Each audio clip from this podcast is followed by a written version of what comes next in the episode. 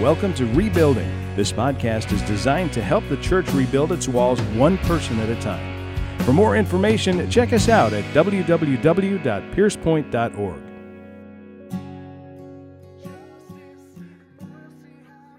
How are you doing this fine morning? I hope well.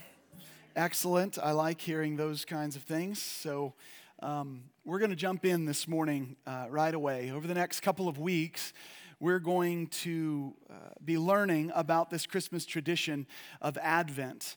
Uh, the word Advent has an interesting cultural meaning and it has a Christian meaning. So here's the definition of that word really quickly.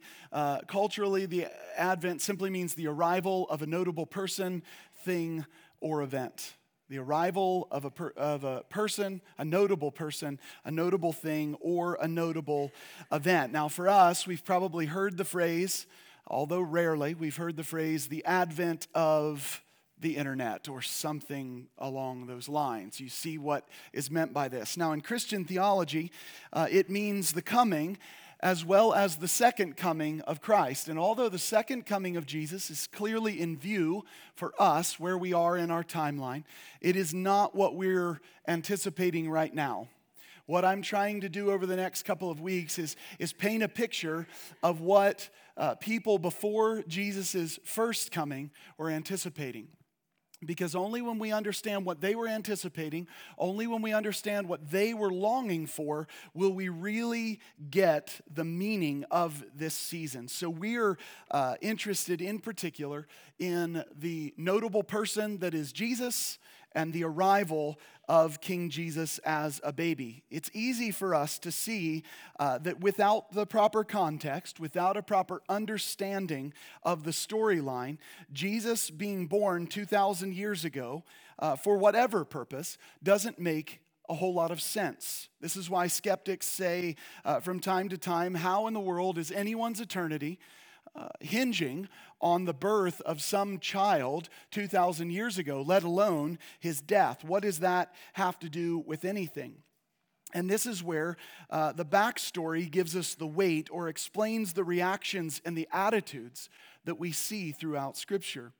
Uh, the backstory for us is what's going to lead to a proper understanding of Christmas, a proper understanding of this great Advent season. Uh, if you were like me, you were raised in churches where you didn't even hear that term, Advent. What is that all about? Uh, it's, it's simply a, a season starting, uh, including the Christmas week.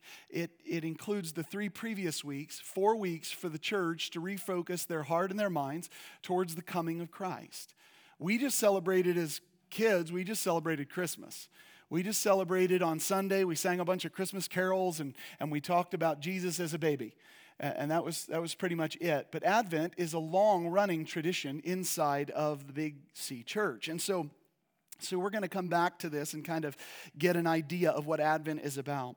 Today, we're going to look at some of the reactions that we see throughout Scripture because uh, you can tell a lot about what somebody believes by their reactions by their actions, by the words that they say, uh, by the, the behavior of that person. And so we're going to look at some reactions from Scripture. Afterwards, we're going to move to what Jesus uh, coming actually meant to those people and consequently what it should mean to us. This week, as I was studying, uh, I decided to go in and YouTube some things. How's that for a verb for you? Uh, so we're YouTubing now, uh, just like we Google. Uh, that's that's the verbs. Anyway, so so I was YouTubing man on the street interviews, and I wanted to find out what people thought about Christmas. What is the meaning of Christmas? What what is uh, the culture's understanding of Christmas. Now, I would have loved to just gotten a camera and a microphone and pestered some people. well, because that's what I do. But anyway, but uh, I would have been glad to do that, but work with what you have, right? And so we have plenty of videos on YouTube. And uh, the common question that I saw throughout those videos is what does Christ- Christmas mean to you? That was the question that was asked over and over. Now, of course, this is a rather pointless question because I, I could care very little what Christmas means to you. I'm asking, what does Christmas mean? You guys know. I'm, I'm just going to, you know, punch a little bit this morning. But the idea is it, it, it always we always do this in our culture. We're always asking the question, what does this mean to you? What does the Bible mean to you? What does this passage of Scripture mean to you? Do you know that that's a stupid question? You know that when you were brought up, you heard there are no such thing as stupid questions? You were lied to. There are stupid questions, and my four daughters ask a lot of them. But nonetheless, this is a stupid question, and that stupid question is what does Christmas mean to you? But we'll work with what we have. One man's answer to this question here's the quote. Here's what he said. He said, I think it means family. I think um, the religious aspect is one thing, but I think it's more about family getting together. Yeah. So if I had that buzzer uh, from Family Feud with the exes, eh, wrong. Wrong. You, do you realize? I know this is culturally like taboo to talk about. You know, Christmas isn't about you, right? You know, Christmas isn't about your family, right? okay, so Christmas isn't about you. So the other answers to this question, just lots of answers, right? What is what does Christmas mean to you? Blessings. Catch this. This is like having the word inside of the definition. That irritates me beyond belief. What does Christmas mean to you? The Christmas spirit. What? What does Christmas mean to you? The Christmas spirit. Yes, but what does that mean? Ah, the Christmas spirit. What does Christmas mean to you? Celebrating family. Believe it or not, that was the far, uh, that was the lion's share of the answers, okay? It is all about family for people. And then uh, we got to things like we're going to celebrate our little boy. They literally meant their little boy. So Christmas is about their new child. They had had their first child. And so that was what Christmas was about. Now, uh, meanwhile, on another video, standing outside of a Chick fil A, you can go from there, standing outside of a Chick fil A, they almost got the answer right. And you're going to see what I mean by this. They almost got the answer right. So, the, the common answer outside of Chick fil A was what, is, what does Christmas mean to you? It's Jesus' birthday. It's Jesus' birthday. It's almost, almost the right answer. Still not fully the right answer, okay? And you'll see why that is the case uh, as we move on. It is true that we celebrate this as Jesus' birthday. But Christmas is not merely a glorified birthday celebration, at least not in our modern sense. So here's a bit of a history lesson for you in case you like this. If you don't, tough. Okay, so the Christmas lesson is, or the, the history lesson is this that the custom of observing birthdays is said to have begun in ancient Egypt. These observances were not for the average person. Did you know this? Birthdays were not for the average person. They were reserved for kings and key religious fi- uh, uh, figures.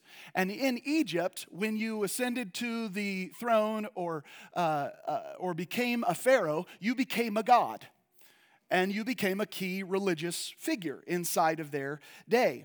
Scripture confirms that these important people were actually the object of birthday celebrations when we read things like birthday, uh, Pharaoh's birthday in Genesis 40 20, or Herod's birthday in Matthew 14 and Mark chapter 6. But we don't see the birthday of the average man inside of that time.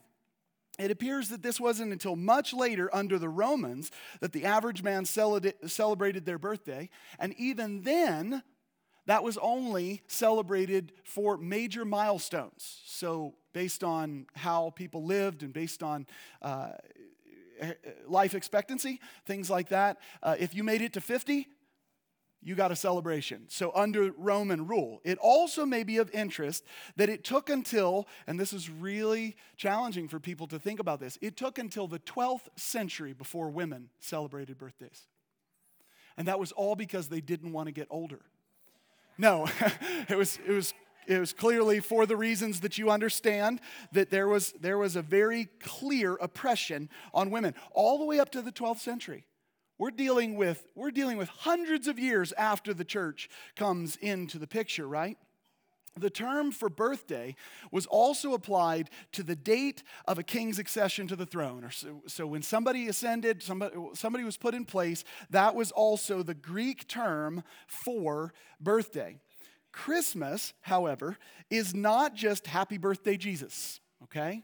It's not just happy birthday, Jesus. And just because Jesus gets presents, we should get presents is not a good reason for that. I really don't understand what that is. But that's, that was started a long time ago, by the way. That was started a long time ago. Wise men brought Jesus gifts. We should do the same thing. Much of what we know about gift giving actually started only 200 years ago in the 1800s. So, this is a really important idea.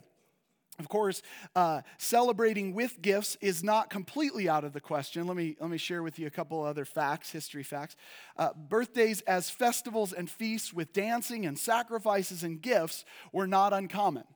But here's the important thing they were suitable for the occasion.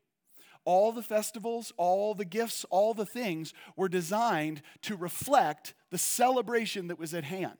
Here's what I observe inside of modern day Christian thinking it's all about Jesus, and we've forgotten Jesus. We're trading gifts. We're talking about family. We're doing all this eggnog and everything else that you can imagine. And what? Jesus is lost inside of all of this. So it's important for us to get this. Now, uh, it is also, I believe, important to, to remember that giving gifts and having festivals and doing those things is not the problem. Okay? This is not the problem. The question is are your eyes focused on the right thing? Do you understand that? Much has been made about whether or not we should celebrate with Christmas trees. Christmas trees are pagan, so you shouldn't. Okay, everything else we do is largely pagan if you know your history. So, what does it matter? Can we redeem things for the kingdom? Of course we do. We do it all the time. So, do you want to have a Christmas tree? Cool, have a Christmas tree. Don't forget Jesus in the midst of it. Do you want to trade gifts for the Christmas holiday? Great don't forget Jesus in the midst of it. Do you want to have family together?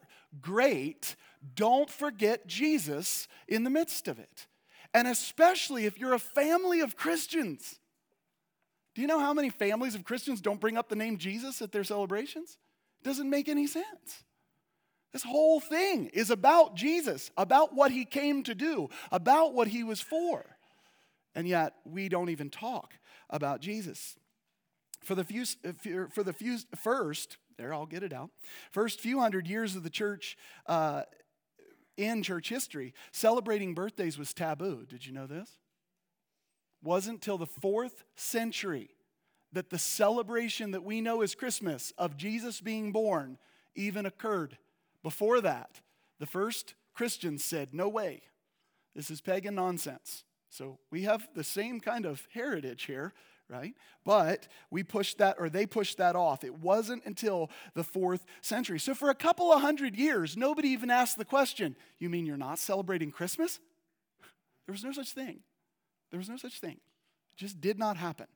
In Luke chapter 1, uh, we're going to turn to these reactions, but in Luke chapter 1, in Elizabeth's womb, we actually see the first, what I would argue would be the first reactions to Jesus coming. And we're going to learn a lot by these reactions of how we should celebrate this Christmas season, this Christmas time. Luke chapter 1, the baby in Elizabeth's womb, uh, who we know to be who? John the Baptist, right? John the Baptist. He was the first Baptist, but John the Baptist. So we've got John the Baptist, and what happens at the at the welcome of Mary? She comes into the room. Look at what it says. Now at this time, Mary arose and went in a hurry to the hill country, to the city of Judah and entered the house of Zacharias and greeted Elizabeth. And when Elizabeth heard Mary's greeting, this is amazing, the baby leaped. Okay, there's something more than just a cool holiday that's all about family that's making a baby leap inside of its mother's womb. There's something else that's going on here, right? So, this is the first thing. We've got this baby that's leaping in her or in its mother's womb, his mother's womb. And then the next piece is outlined here, which is amazing as well. And when Elizabeth heard this, and, Eli- and when Elizabeth heard this, she was filled with the Holy Spirit. You want to know what makes that so amazing? We are not in the New Testament dispensation yet. How do I know this? Jesus literally hasn't even been born. If he hasn't been born, what else hasn't happened? He hasn't gone to the cross. He hasn't died. He hasn't been buried. He hasn't raised. He hasn't ascended to the Father, and Pentecost hasn't happened yet. And she was filled with the Holy Spirit. Something big's going on here. This is a big, big, big reaction to a baby being born, right? So, moving forward in Luke 1, Mary says several things of note. The first one is this She says, From this time on, all generations will count me blessed. And she cried out with a loud voice and said, Blessed are you among women. Okay, now listen. If all that happens here is a virgin is bearing a child, this seems, seems pretty fitting, right?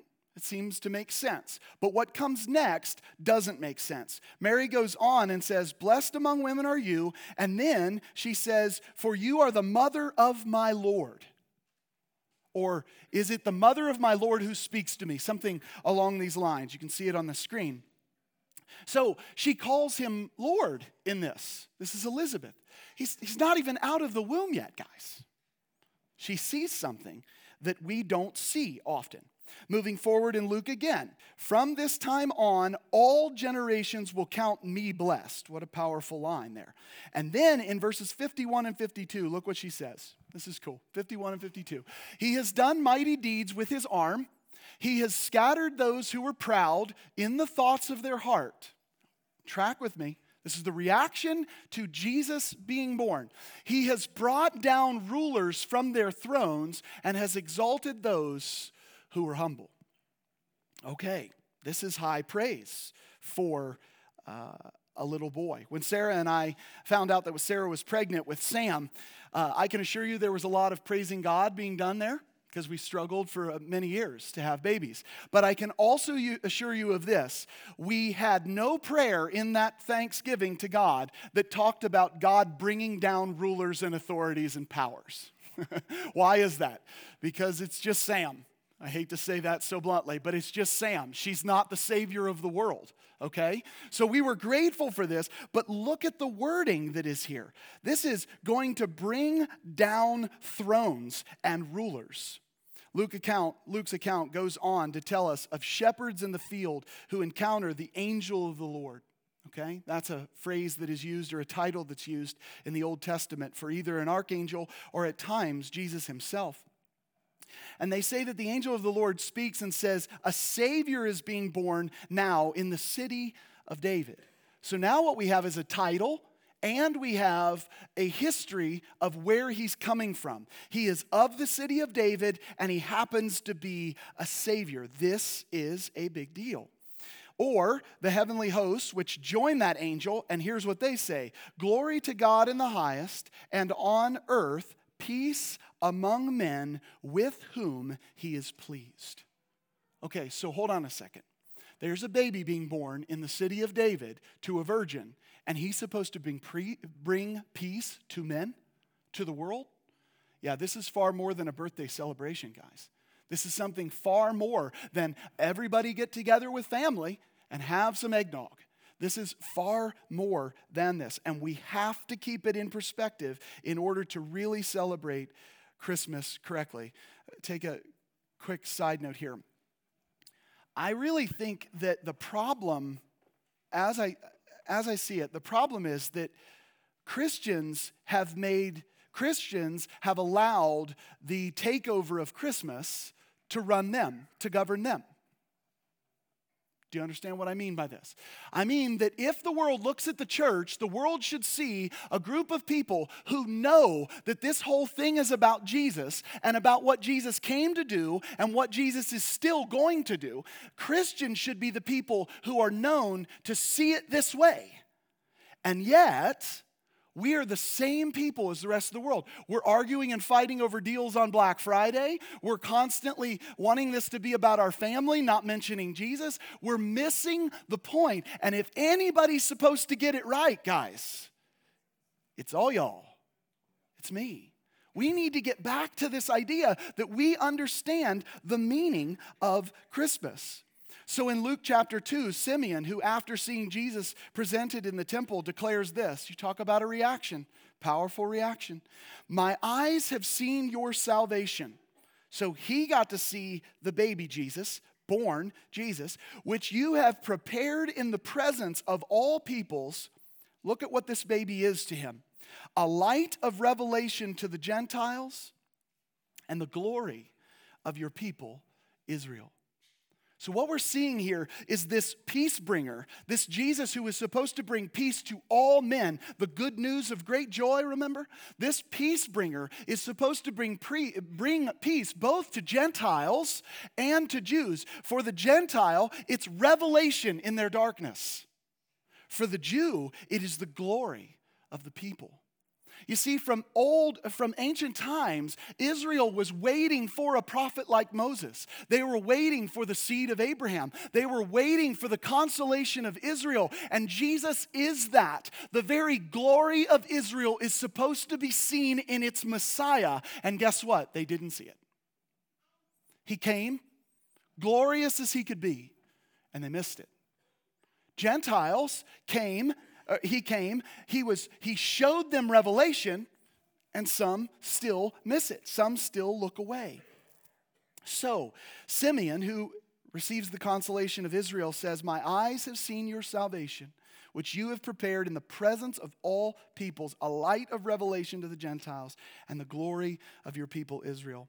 These responses clearly indicate that something else, something big, is going on with the birth of this baby.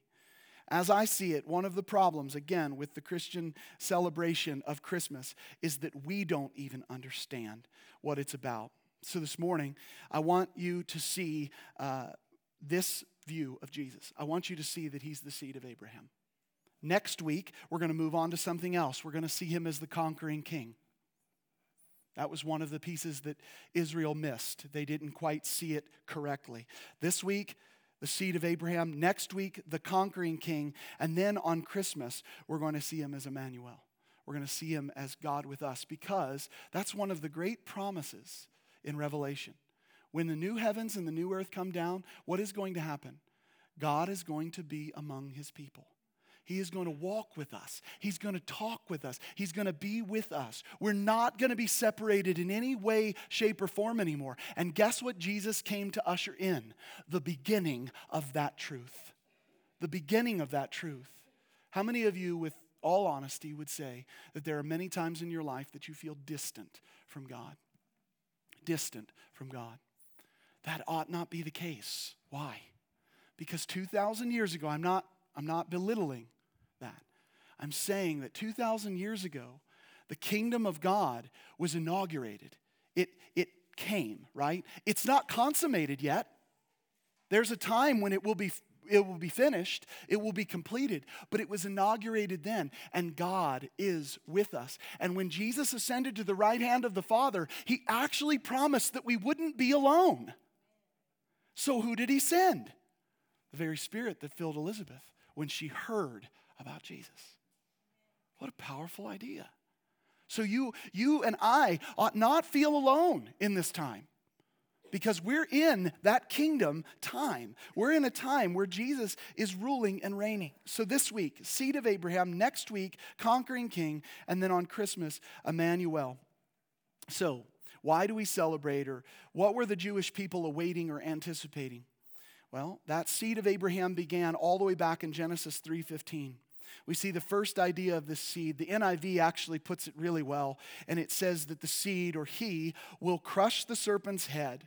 Although the serpent might bruise his heel, he will crush the serpent's head. This idea of the seed uh, of God is going to come and it's going to redeem the fall. It's going to redeem the curse that took place. In Genesis 22 18, this is where we see that God expressly says to Abraham, In your seed all the nations of the earth shall be blessed, because you have obeyed my voice. The promised seed continued throughout Scripture, whether you knew this or not.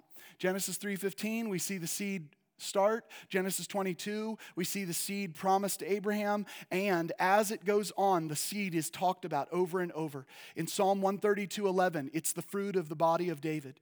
In Micah 7 20 and Matthew 1, it is the Messiah, the son of David, the son of Abraham. In Acts 3 25, Romans 4 13, and so on, it is King Jesus. This is what we're waiting for, this is what we're looking for. But what does this seed of Abraham do? That's the question. Because we look at all this stuff and we say, Nathan, this is great. It's just religious nonsense. It's just religious talk. The seed of Abraham. Fancy. What does that seed do? What was the point of all of this? How many of you have ever read the Bible and you're like, that really doesn't mean much to me? How many of you have done that? You can be honest with me. I'm not going to shoot you down here unless it's Dave McCarthy, and then I'll do it. But, but the idea is that we read it and we go, okay, can you unpack that? Can you give me greater understanding? Can you give me more meaning? This seed was promised Abraham, but he was promised to do something for Abraham. And it's in the promise of what he's to do that we actually begin to understand what it is or what the seed is. So we look back again at Genesis 22, and it says, This in your seed, all the nations of the earth will be blessed because you have obeyed my voice. So, seed doesn't make much sense. But if we understand seed to be a person, and we understand that person to actually bring peace, to actually bring blessing to everybody in the entire world, we start to see the bigness of that promise, okay? The, the bigness. There's a new word for you, but whatever, right? We start to see how big this is. The seed of Abraham was meant to bring peace and to bring peace to all the world. That's what Jesus came to do. So if you have your Bibles, turn with me to Ephesians chapter 2. Ephesians chapter 2, and we're going to start at verse 11. It's not going to be on the screen, guys, because there's half a book that I would have had to put up here, and I don't, it just gets all convoluted. So, Ephesians chapter 2, starting at verse 11. It's a message to Gentile Christians, okay? To Gentile believers. Therefore, remember, verse 11, therefore remember that formerly you, the Gentiles in the flesh, who are called uncircumcision by the so called circumcision, who did the uh, covenant of circumcision come to? The Jews. But what person in particular? The Abraham we're talking about, right? The Abraham whose seed is going to come, okay? And so, uncircumcision by those who called circumcision, which is performed in the flesh by human hands. Remember that you were at that time separated from Christ, excluded from the commonwealth of Israel. So, you have Israel, who is blessed under a covenantal promise, and then you have the rest of the world. Israel and the rest of the world. But as strangers to the covenants of promise, they had no hope, and this is the truth about Gentiles they had no hope and were without God in the world. That doesn't sound too positive, does it? Without God in the world. Verse 13. But now in Christ Jesus, who is who?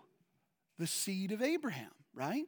In the seed of Abraham, you who formerly were far off have been brought near by the blood of Christ. Why? Because the promise given to Abraham was to bless the whole world. Okay? So he brought brought you near verse 14 again, for he himself is our peace who made both groups into one and broke down the barrier of the dividing wall. What did the seed come to do? He came to mend all those gaps, all those fences, all those broken places.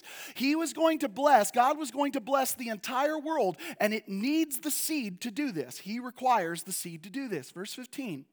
He abolished in his flesh, that is, in Christ's flesh, the enmity which is the law of commandments contained in ordinances. And the reason why he abolished it in his flesh is because he fulfilled them. Okay? Understand that. Doesn't mean we get we're scot free from murdering people.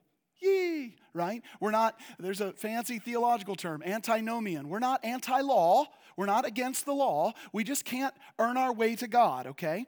So the point is, uh, we have been made uh, one with God's covenanted people through the blood of Jesus. Verse 15 by abolishing in the flesh the enmity, which is the law of commandments contained in ordinances so that in himself he might make the two into one new man, thus establishing what, church?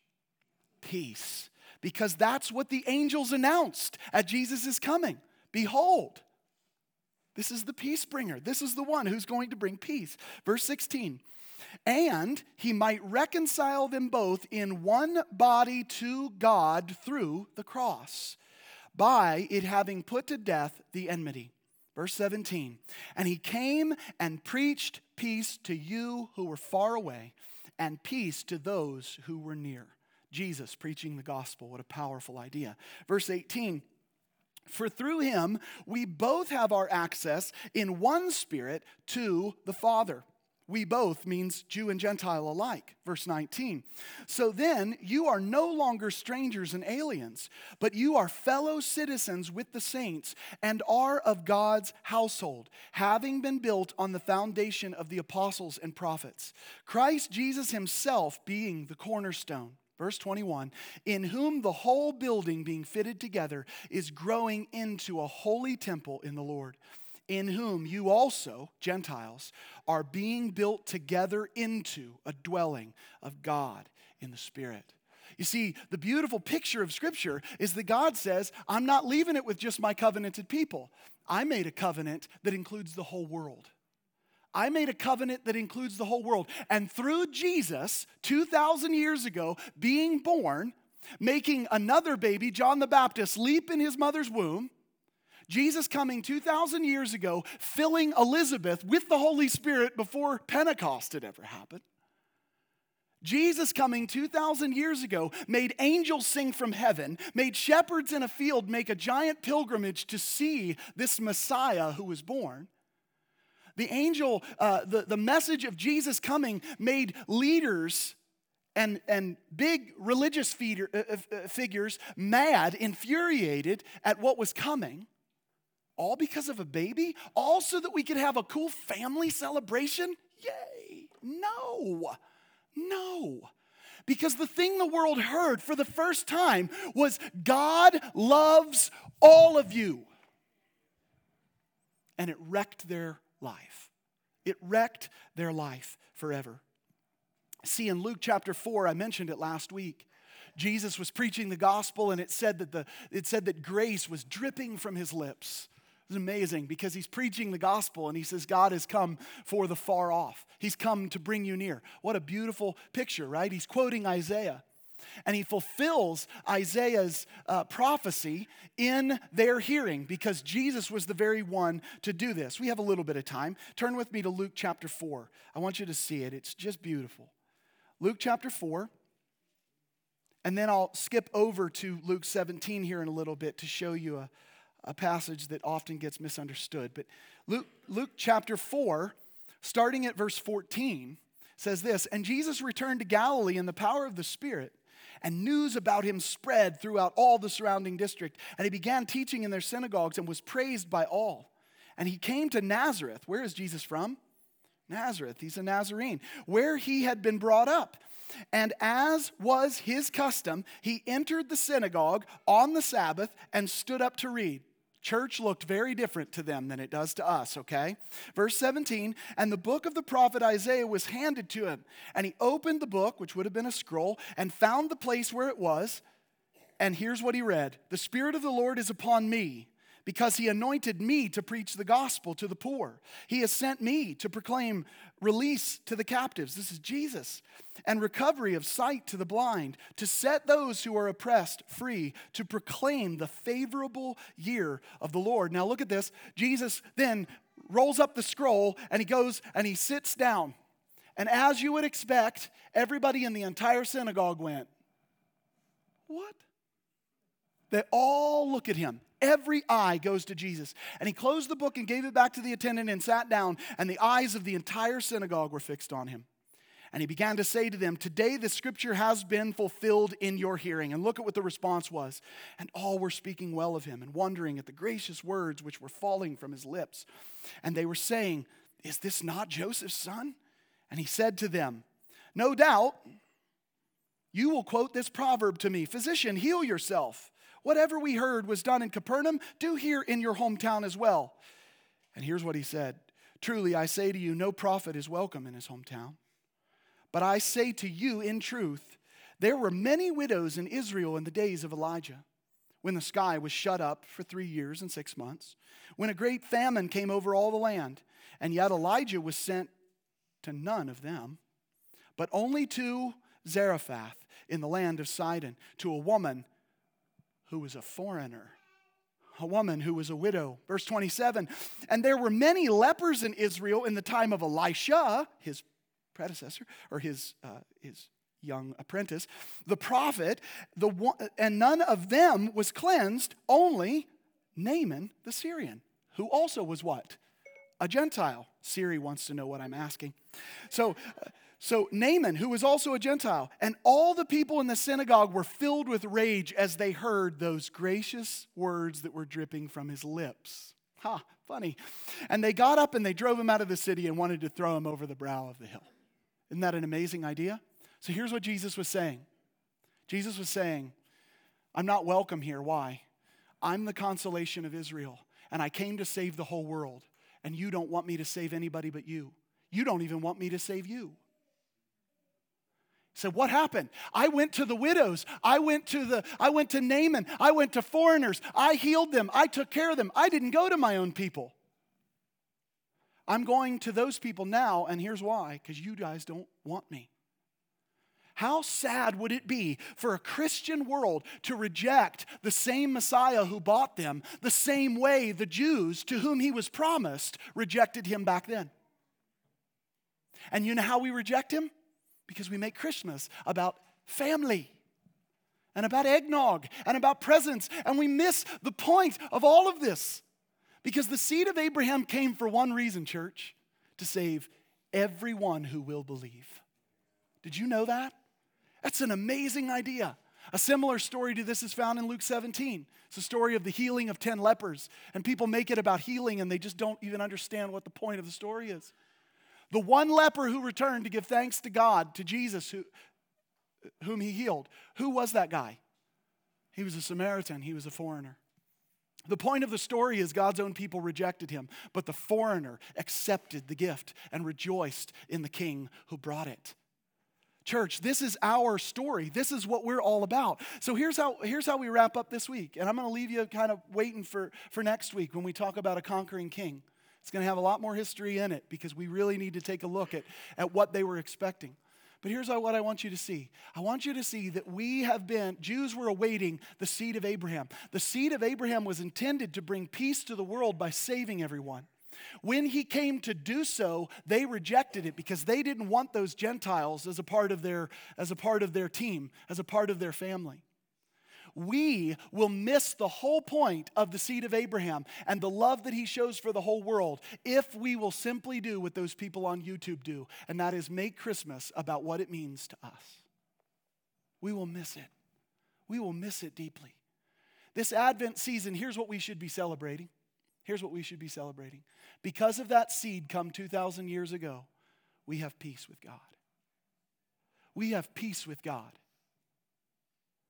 because of that seed come 2,000 years ago, we are covenanted in the blood of Jesus with God's people, Israel. I don't think we see how beautiful that is, church. I don't think we know how beautiful that is. We would do Jesus a massive disservice, no guilt trip intended. We would do Jesus a massive disservice if we went through this season and we just checked all the Christmas boxes and we did not make this season about the one that they were waiting for. Guys, they were so longing for this. I want to I want to close with this story. There's a story of a prophetess, Old Covenant, Old Testament era. New Testament hadn't come yet. Why? Because Jesus still hadn't gone to the cross, okay? The covenant had not been made. Old Testament prophetess, her name was Anna, okay? She was 80 years old praying in the temple waiting, waiting for God. And she was calling out. And it says in the scripture, it's hard for us to interpret exactly what is meant, but it seems like what the scripture is saying that she got married, she lived seven years with her husband, he died, and the rest of her life until she was 80 years old, she came daily to the temple praying for the consolation of Israel. That's a person who gets it. That's a person who gets it. That's a person who understands what she's waiting for. And God promised her that she would see it before she died, and she did. What a beautiful, beautiful truth. Guys, this Christmas season, we have to be able to make this about what it's about. We have to be a people who are willing to change our hearts and our minds to say, Father, 2,000 years ago, you changed human history through the seed of Abraham. He is worthy of not just a celebration at Christmas and not just a family event. He's worthy to declare his name from the rooftops because he changed history. Church, we need to start anticipating Christmas right again. Contrary to popular belief, Christmas isn't about keeping it simple. Only do three gifts because Jesus was only given three gifts. Christmas is not about spoiling your kids. They're going to get spoiled. And uh, it's, it's not about that, and it's not not about that. It's, this is just pointless stuff. We're arguing over things that don't matter. What we ought to be is a people who look straight into the scripture and straight to the God who redeemed us and say, This is what they waited for, and this is what we have. And this is what we want to see again.